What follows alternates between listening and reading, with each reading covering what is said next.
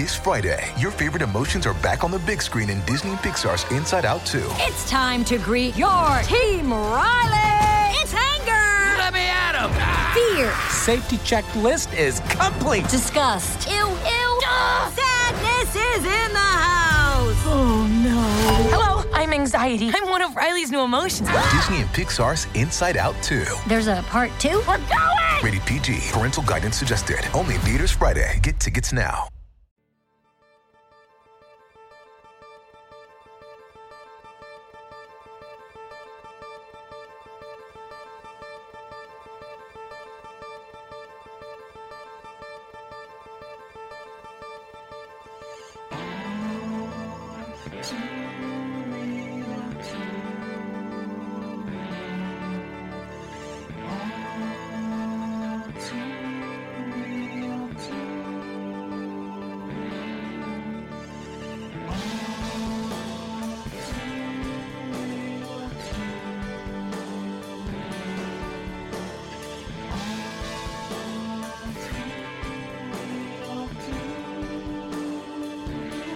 Hey everybody, welcome to the latest episode of All Too Real 2.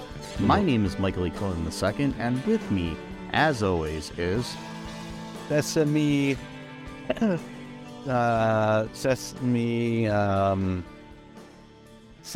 Walsh and Carta. Walsh. Yeah. Why Walsh? Because I was just talking about Matt Walsh's Twitter being hacked. Oh, okay. Are you admitting to doing it? No, I don't know how to hack at all. Okay, just making sure. I have no clue how people hack into things. It just seems like it's a totally different language to me. I thought maybe, you know, you just, maybe you sent letters and then they somehow got, you know, transcribed into tweets. Maybe, I don't know. That's the only way I would know how to do it. I also tried to, like... rearrange a bird that I found on the side of the road. Oh, really? And thought that maybe that would tweet for me, but it didn't work. Well, it didn't work. And then I just got sick and almost died, yeah. You know. Yeah, it happens. I got bird flu. It was... Yeah, bird flu is not a joke. It's not good. Nope. It's kind of funny, though, because birds fly and then you can get bird flu. Yeah, I get it. It's the past tense. Like that. Yeah, mm-hmm. Yeah, I like that. So anyways, today on the show, Mr. Walsh. Oh, don't call him Mr. Walsh, no. Middle name. All right, Sesame. Today on the show, we are covering a movie that you picked for us to cover. Yes. It is the... 2002 American science fiction action comedy film entitled Clockstoppers. It was written by Rob Hedden, J. David Stem, and David N. Weiss, and directed by number one on Star Trek the Next Generation, Jonathan Frakes, a.k.a. Will Riker. Yeah. Nice. Yes. He's a prolific film and TV director, so... I can see why. This movie was pretty heavy on the sci-fi stuff. And also, we had our boy, French Stewart, which we reviewed Inspector Gadget Too a few years ago. Yes. He was in, yes. Yeah, Jonathan Frakes, as a director, he directed Star Trek First Contact, Star Trek Insurrection. He's directed episodes of Deep Space Nine, Voyager, Discovery, Strange New Worlds, and Picard. And Picard he just starred in the last season of, too. As well as TV shows like The Librarian, Roswell, Leverage, and Burn Notice, among other things. He's a pretty prolific TV director, especially. But, yeah. I used to watch Leverage. I watched a few episodes of Roswell, but I couldn't really get into it. But Leverage is great, and also I highly recommend Leverage. Yeah, Leverage Redemption on Freevee. The Freevee, that's a good app. Freevee app, yeah, it's on there for free. So there's lots of good stuff on it. 2 seasons of it. It's a Freevee original, the Leverage Redemption. Oh, okay. Yeah. There's lots of good stuff on Freevee. Like, oh, yeah. Go through it. So Roku app's pretty good, too. They had all seasons of, I don't know if it still does, but it did when I was watching it, Third Rock from the Sun. Oh, yeah. You have to watch ads, but, you know. Yeah, it's cool. I mean, a lot of these free streaming services, like ad-supported ones, are pretty good, you know, like Pluto and Tubi and stuff like that, too. It's kind of cool where you can see movies or TV shows that you can't find elsewhere, too. This movie, however, we found on YouTube for free. Yeah, it was for free on YouTube. For free with ads. Yeah. Well, yeah. I couldn't find it. I was surprised. It's a Paramount movie, and it wasn't streaming on Paramount+. But not everything is, you know, always streaming on there, so... Yeah, I was kind of surprised, too. And it said the 90th anniversary, which was in 2002. Yeah. So now it's the 111th anniversary. Uh-huh. Yeah. Wow. I feel old. Me, too. That movie came out in 2002. I was in my senior year of high school, halfway through it, because 2002 was, you know, started in January. So I started my 2001 and then graduated in 2002. But man, this movie is definitely a time capsule, no pun intended. Yeah. Like, it's very much a product of time. Like, oh, totally. You know, this movie came out in early 2000. When half the soundtrack is Blink 182 songs. Yeah, Blink 182. They also played a Nickelback, but wasn't even a well-known Nickelback song.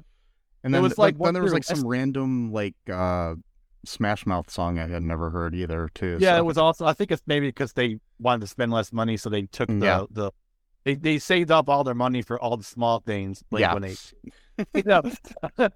But there's so many tricks that remind me of Spy High.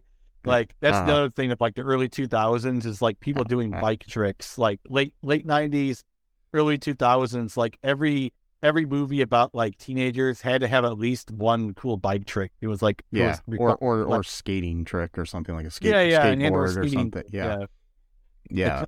It's part of that X Games sort of thing. Like all of a sudden, you know, because Tony Hawk and all those people were cool then. And oh yeah, they were super famous back then. I mean, not saying he's not now, but you know. Well, no, that was the it factor back then. Like now he looks like he's his age, you know.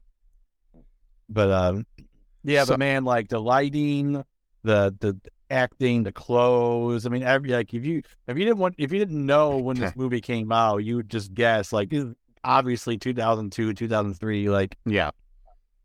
If you know your cinema at least, which I would say this is. Or if you were alive then, you know. So. Well, yeah, if you're alive and we're watching movies at that time, which I was. I did not watch this when they came out though. No, I've never seen it before. Until you suggested it. So what's your initial reaction to the movie after watching it? Okay. You know, it wasn't, I don't think it was great, but it was, it was fine. It was, you know, it was like a fun, you know, happy kind of happy ending. Like it wasn't too, the stakes weren't too high. I don't know. It was just a fun movie that you didn't really have to think too much, even if it did, you know, relate to time travel or at least super speed or whatever. Yeah. But you know, it was time stopping cool. Basically. Well, it's what it was. It wasn't that they were time traveling. It was that they were going so fast. Yeah. Kind of like the Flash almost. Because at one point it starts phasing out, just like how the Flash does. I know. I was like, wait a minute. That's funny. I mean, I liked it a lot better than I thought I would. It was definitely, you know, of its time. We have in the cast here, we've got Jesse Bradford starring as Zach Gibbs. And Jesse is known for a lot of things. He's still acting today. He was in a movie recently that I really want to cover for the podcast sometime. that I haven't seen yet, but it was called Mary Kiss Cam. I've heard of that. Yeah, it actually looked like it might be good, but it could be cheesy as hell too. So it's like it could be in our wheelhouse. I've heard of title, but I don't know what it's about. Yeah, but it's about these people that go on a date and they get on the kiss cam on the, on the jumbotron at this hockey game, and then I guess the team starts winning every time they kiss at a game. Okay. Yeah, and it takes place around Christmas, I guess, at some point, so that's why the Mary in it. But he's known for motion pictures including Romeo and Juliet, Bring It On, Swim Fan, lots of different things. So yeah, he's been around a while. Yeah, he's been around. Yeah, and then we got Paula Garces as Francesca, and she was 27 when she was in this movie, playing a 17-year-old. She looked familiar. Is she in anything else? One of the major things that I know her from is she's the girl that Harold is attracted to in Harold and Kumar. Oh, okay. If you've seen those series, she lives in the building with him. I remember that. But she's been she's been on a lot of TV shows and stuff too. So yeah. Okay. Yeah, she's Colombian. So yeah. Yeah, in the movie, I think she was Venezuelan or something. Yeah. Who plays the dad? He looks familiar too. The scientist, or science teacher.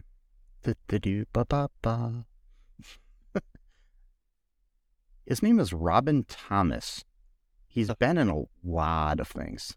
He's been acting since 1986, so it's I wouldn't know where you know him from, but for me to just mention anything, it would take forever because he's got so many credits. That's fine. Yeah, the mom, she looked familiar too. That was Julia Sweeney. She was on Saturday Night Live for years, and she was in the movie It's Pat, where she played the I saw that. That's an interesting movie. Yeah. We got our friend French Stewart, as we mentioned, as Earl Doppler. The young Earl Doppler, but the voice is provided by somebody else, by French Stewart, that we see at the end, is Miko Hughes, who people may know from Pet Sematary, Kindergarten Cop, Full House, Wes Craven's New Nightmare. Oh my God! Yeah, there's a fan film coming out with a sequel to Wes Craven's New Nightmare, and he's actually starring. Oh, wow. He's actually starring in it, which would be cool. Anyways, then we got Michael Biehn as Henry Gates in this. He is best known as Kyle Reese in The Terminator. He was also in The Abyss and Aliens, Tombstone, The Rock, Hill Street Blues, Magnificent Seven TV series. Oh. A lot of things. So yeah. You also got our boy Kelso from Scrubs playing not Kelso, but the actor plays Kelso. Yeah, we do have him. Ken Jenkins. Yeah. And so yeah. Also an episode of Star Trek too. One of the early episodes of Star Trek. Oh yeah. So I think everybody's been on Star Trek. True. Except for me. Yeah, well, Yeah. Maybe you get on there someday. Yeah. Yeah. If you're listening out there, Paramount. You'll direct a new, give me a series of Star Trek, Yeah. They do have some new series that's coming out, so yeah, maybe I could. Yeah. So anyways, what goes down in this movie here? Well, this kid's dad, he's a science professor at a college, and he's supposed to be he's really brilliant. And his friend, played by French Stewart, sends him a watch that's basically allows people to stop time, to basically kind of work on it or give him ideas and things like that. French Stewart's character is trying to get away from the country, but he's caught by these government people. To force him to work on the project to make the product better, but they're forcing him to do it hyperspeed, and it's rapidly aging him. He's only been there for 3 weeks, but he's aged like 20 years because of just how fast he's working. And, you know, you kind of have like a father-son type of conflict story where, you know, the son's really not interested in science and things like that. He wants his dad to take him to a car lot to co-sign on the car that he saved up money for, but the dad's always, you know, busy with work and whatnot. Yeah, he saved his money by selling crap on eBay. Yeah, he would just buy like cheap shit and then he would just sell it off, you know, on eBay or whatever. Yeah. Apparently, I guess he sold enough to make a down payment on a pretty nice looking car. So, and you know, so he's, you know, his dad's got to go to some conference. He doesn't take him to the car lot like he promised he would. We didn't promise he would. Yeah. He would say like, "Oh, read these, you know, safety reports, you know, on the car or whatever," and then he read them, and then his dad's like, "Oh, well, now you're going to compare," and like basically just, you know, making him do more, you know, homework, whatever. He never really ended on actually taking him to the car lot. It's kind of a shitty move, but whatever. And so his son, I forgot his name, he ends up finding this watch. Yeah, the main character's name is Zach. Yeah, Zach is, you know, well, I'm kind of skipping over, but he ends up buying this watch. He just thinks it's a cool watch, so he puts it on. But before that, we have the whole thing where his best friend works at some like skateboard shop or something, or some kind of, you know, like extreme sports, you know, type of store or whatever. And, you know, of course he's playing the over animated black guy character, you know, which is pretty common during that era, you know, and, but he's a junior assistant though. So he's moving up in that store. So, you know, yes. He can be mad today, and he can run that place, you know. Yeah, in like 50 years. But, you know, no, we also have the early 2000s quasi-sexual harassment played off as a joke kind of thing, where they see Francesca for the first time. And what's his name? The main guy? I forgot his name again. Zach. Zach, sorry. Yeah. Zach with a K. Yes. And, not a Z, not a CH, K. And, yes. And he says something like along the lines like, "Oh, well, she's new in the country and she's probably lonely and vulnerable." It's like, oh my God. it's like pulling a Dennis Reynolds there. Like, yes, it's let's get in her good graces by, like, you know, exploiting her perceived vulnerability. Yeah, it's but like, she doesn't fall for it. She you know, she shoots him down. At least they made her a strong-willed woman to at least she shoots him down, and then but he ends up somehow wooing her to let him have a second chance or whatever. And so that's what happens when he's got the watch, and she basically invites him over to rake leaves with her, you know, so basically doing chores. And and you know, he ends up finding like the easier way to do it by using like the riding lawnmower or whatever. And then she goes in to make some tea or something, and then he ends up hitting a watch, and then it's like everything stops, and, you know, he thinks he's frozen time, but really what's happening is he's just moving super fast. And he ends up finding a possum, which has been like the thing that's been getting into stuff like food or trash or whatnot. Yeah, knocking it over. He tries to take the possum into the house to show her, you know, what happened, but then the time thing goes back to normal, and so there's now a possum just running wild in the house, and she thinks that, you know, he did it on purpose for whatever reason, so she kicks him out of the house. But I think what it is it's just a miscommunication of their cultures. She does not understand that in America, the way you show somebody you love them is give them a possum. Give them a live possum. Yeah. Exactly. And then you let it run. You let it run the house, and then you catch. It's called catching the possum. Yeah, catching the possum. We all do that, don't we? It's called catching the possum. Yes, that's how my parents met. Yeah, you let it loose in the house or whatever, you know, cloister you happen to be in at the time, and You try to catch it, and then once you catch it, you put a crown on it, and then you let it loose, and then that means that you're going to marry the person. So, and if the possum comes back, that means you got to end the relationship. Yeah, unfortunately. Yeah. So, But no, so she's about to kick him out of the house, and then she ends up touching his shoulder at this time, but then the watch did its thing again, so both of them now were, like, you know, frozen in time or whenever. So, you know, they thought that was really cool. And, you know, that's pretty much all that happens, I mean, for that scene. And then you want to talk about the DJ scene? That was kind of funny. Yeah, there was a DJ battle. Zach's best friend is named Meeker. Yeah. He's your choking African-American character. Yep. In the movie. I think it was just him. No, there was a bad guy.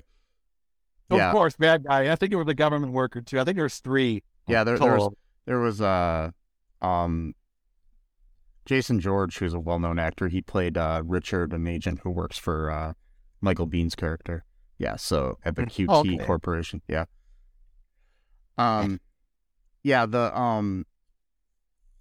So we got this situation there. They go to this was it like a spinoff or what was it? Something like that. I don't know. It was just some DJ. Yeah, but I think it was called like a spinoff or something like that. Yeah. Well, it was stupid because it wasn't even like what DJs normally do. They were just literally just spinning the records. They were just scratching, and it was was no finesse or mixing of songs or anything to it. And there's like this scratch. There's this like short kid from the school who was like, you know, at one point earlier in the movie sprayed, you know, product placement all over the one kid. And product placement. What was it? I didn't see the bottle or the can. It was Mountain Dew. It was Mountain Dew, of course. Yeah, and then the next scene, Francesca did it back to those guys, and she had a bottle of Pepsi. So it was like, yeah. Oh my God. Then at the DJ thing, there's a big Pepsi banner in the background of. Oh, okay. I notice these things. I can't help it. So it's just like, yeah. But yeah, it's that thing that Mountain Dew Pepsi would do all the time. Yeah, like the cool. But yeah, it's just this dumb DJ scratching challenge. Yeah. And so then they help Meeker look cool by turning the watch on and then making him dance or something. Which because they're bombing terribly. Yeah, but my thing is like this wasn't like Bring It On. I mean, not Bring It On. You Got Served or whatever. It was a DJ contest. This wasn't like, that's all it was. You know, it just made no sense to me. This was about the music, not about the dancing. I thought. Well, no, it was 2002, so that's probably why they had it. Yeah. At that point, everybody thought they could be a DJ, and all they had to do was just it.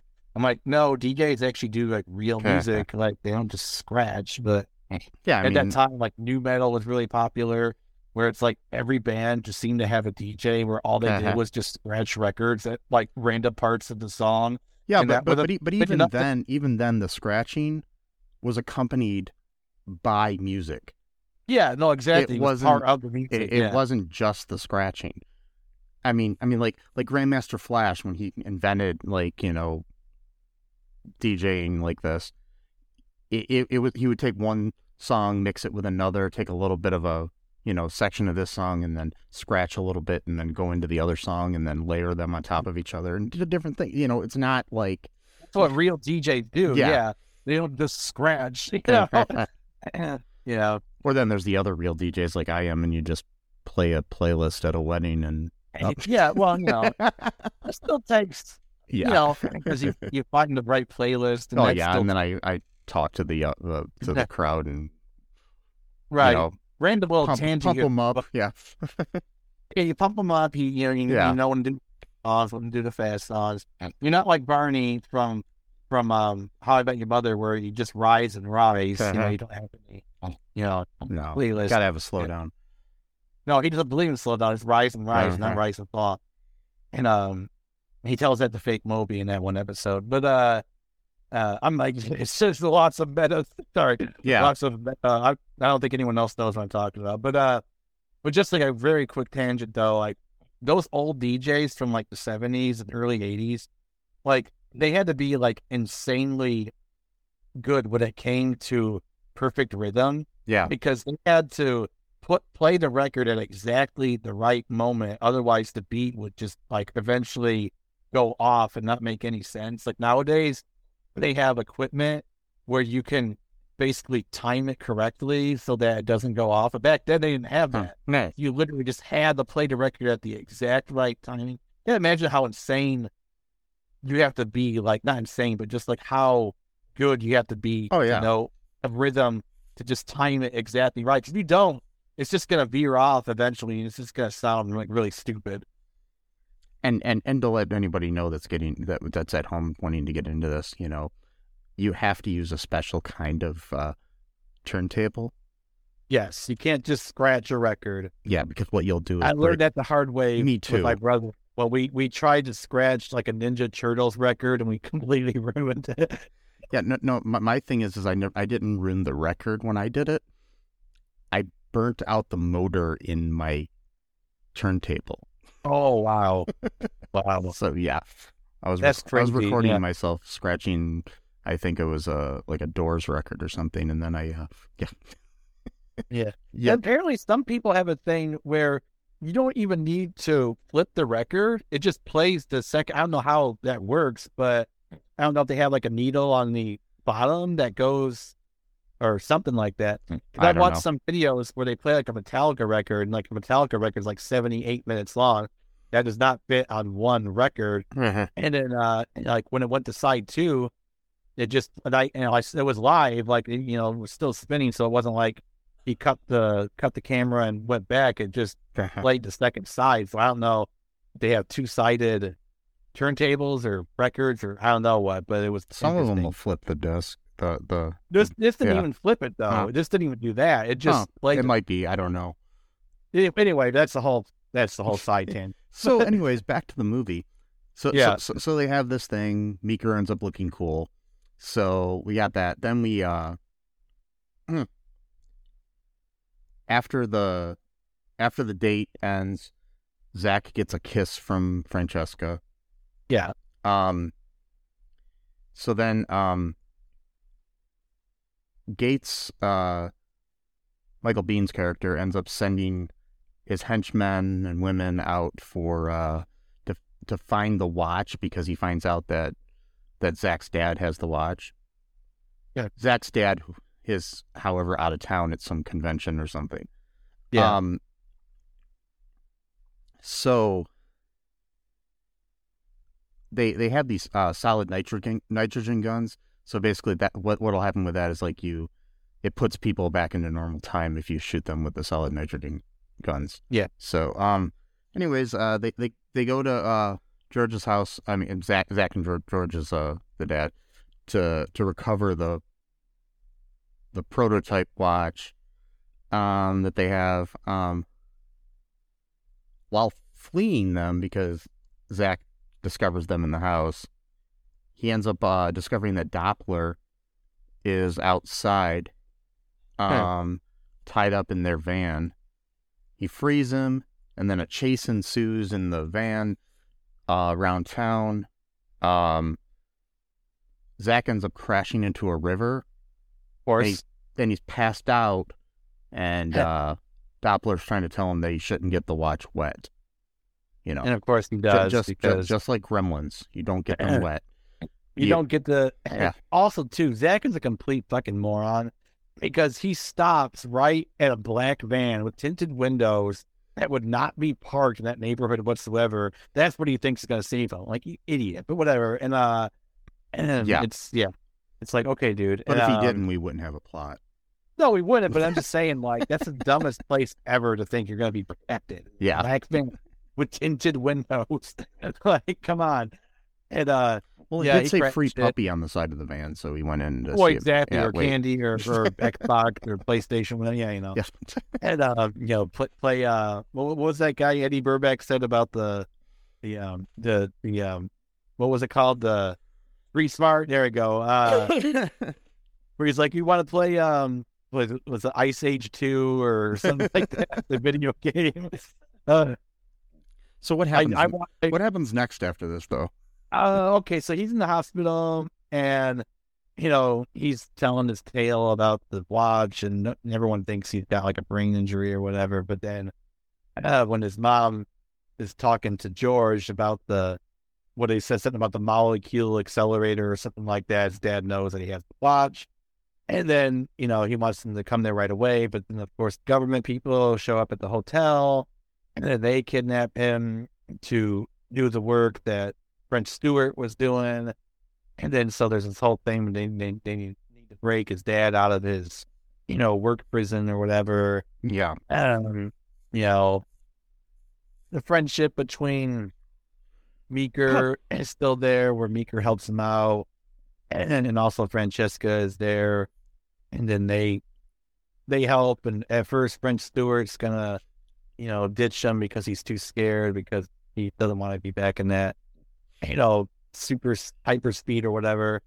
Then he eventually, you know, becomes brave, and he freezes one of the dudes that was trying to, you know, get the watch back or whatever. I'm pretty sure I'm skipping over a bunch of things because I just watched it. But that's kind of the gist of it, really. It's, you know, it's a fun movie. It was, I think it was made by Nickelodeon, so it was kind of meant for kids. Or yeah, maybe, it was a Nickelodeon produced film. You know, so, you know, but it was, I thought it was, you know, pretty decent. Like, you know, the stakes were high. It wasn't overly dramatic. It wasn't, and also it wasn't like overly goofy funny either. That was kind of a selling point for me. It wasn't like too stupid, you know, so yeah. And it I would recommend it. So, and I mean, it does end, there's a creepy moment at the end.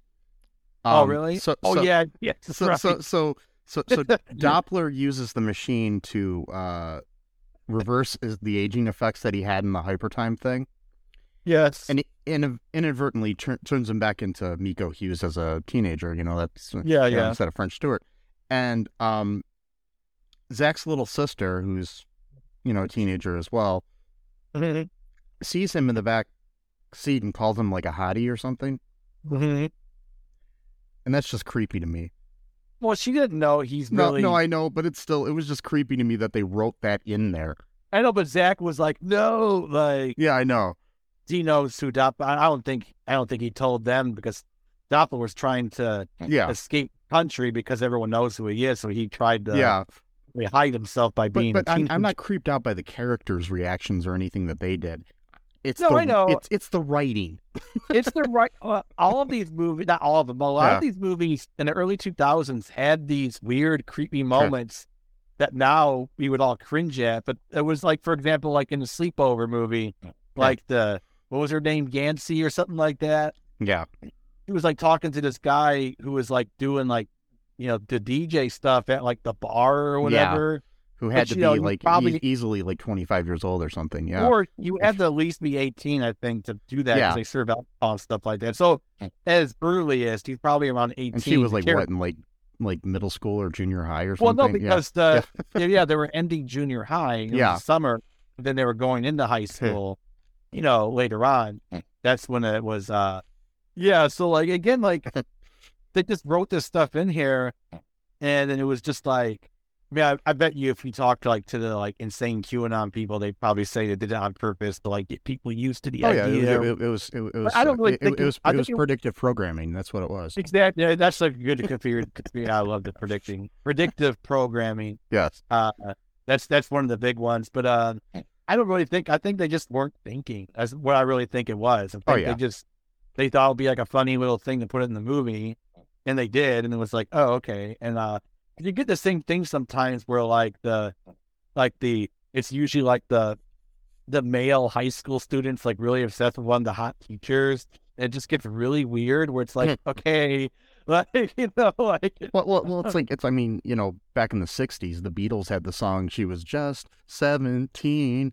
You know what I mean? Really? But I was in my 20s. I know Winger has some like that. I didn't know the Beatles did. No, the Beatles did. Yeah, I was like the rock band Winger. Sorry, standing there was the song or whatever. But yeah, the line is "She was just 17," and then even Ringo, after the Beatles broke up, had some song where it was something about 16 perfect and she's 9 or something like that. I can't remember the lyrics, but I tell you what, that shit was seen as normal back. Well, yeah, that's what I'm saying. But at least like they're not gonna do anything about it. Yeah, they are too. Because one of my Facebook friends posted something about Ted Nugent earlier today, and that he literally wrote a song called "Jailbait" and it was about a 13-year-old girl. I'm like, Jesus fucking Christ! Like, Didn't he like adopt? I mean, I know Steven Tyler did, but I think he might have too, like, adopted some underage girl. No, she was probably, I think she was 16 or 17 at the time. Yeah. I think she was from Hawaii, and he married her. And I actually wrote about that to the guy, because I remember watching Behind the Music when that came out.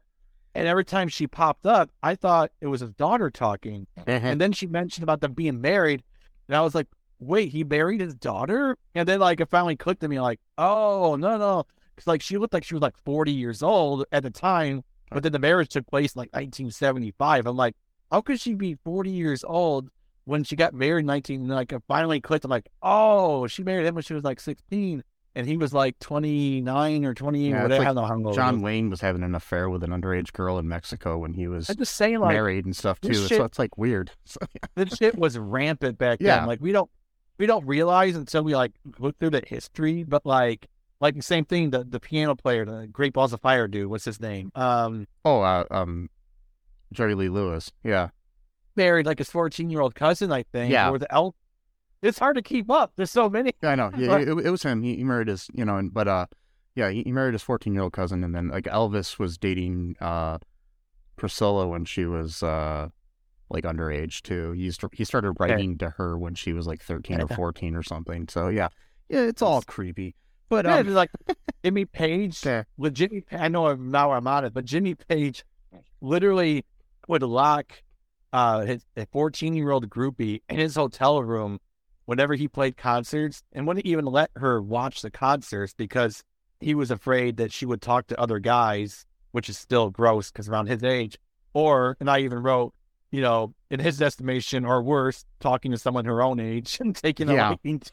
That would just be horrible, right? A 14-year-old girl talking to a 14-year-old boy, that would just be horrible, right? She should be talking to, like, a 29-year-old guy. But anyway, his mind, when he was all fucked up on Satanism and occultism and drugs, I guess that made sense in his mind. Who knows? But yeah, anyway, side tangent, I know, but just like when you actually look into the history of this stuff, it's like almost every rock star was doing this. Oh, yeah. Like, it's like Jesus Christ. Like, it would actually be. I mean, and don't get me started on R. Kelly, you know, recent. So yeah, in history. Yeah. So, yeah. That would actually be abnormal during that time if you weren't doing that. You would actually be seen as the anomaly. Yeah. Just fucked up. But yeah, like, I remember that scene at the end where, like, I'm like, oh my God. Yeah, that just kind of creeped me out. But anyways, I actually enjoyed the movie for the most part. No, it was a good movie. I would recommend it. Yeah, definitely of its time. Do you want to hear a little bit of trivia about the movie? Yeah, sure. Okay, so the plot was inspired by the H.G. Wells 1901 story, The New Accelerator, about a scientist who develops a drug enabling him to move so fast that no one can see him. From his viewpoint, everyone else seems frozen in time. This was the first feature film directed by Jonathan Frakes, which was not part of the Star Trek franchise. I said this before. Paula Garces was 27 when she played the 17-year-old Francesca. Okay. The house that Francesca lives in is the same house that is used as the school in Halloween H2O and the mansion in Scream 3. Wow. So, let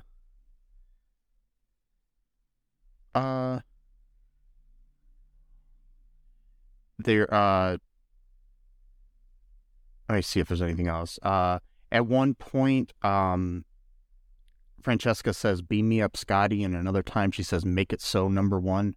Both added to the script because of Jonathan Frakes. He always puts Star Trek references in everything he does. So and he also had a cameo. He's in the background as a janitor behind Zach and Francesca and Doppler as they look for parts in the science symposium. So yeah. Okay. Yeah, I remember that. Yeah. Thing. Yeah. So. Cool. That's all we got here for trivia. Any final thoughts here on this? Before we run out of time. See what I did there? Not really. I mean, I would just recommend it. It's a fun movie. You know, it's not too silly. It's got our boy French Stewart in it. You know. Speaking of Third Rock from the Sun. Yeah. Yeah, Third Rock from the Sun. Probably watch it with a family, like a family movie. Yeah. you know, it was probably rated PG at the time. Uh-huh. You know, so yeah. Yep. That's about all I can say too. I liked it. It was good, you know. Anyways, folks, I hope you enjoyed this episode. Be sure to check out all2real2.com for any info about our show. Check out our TeePublic and our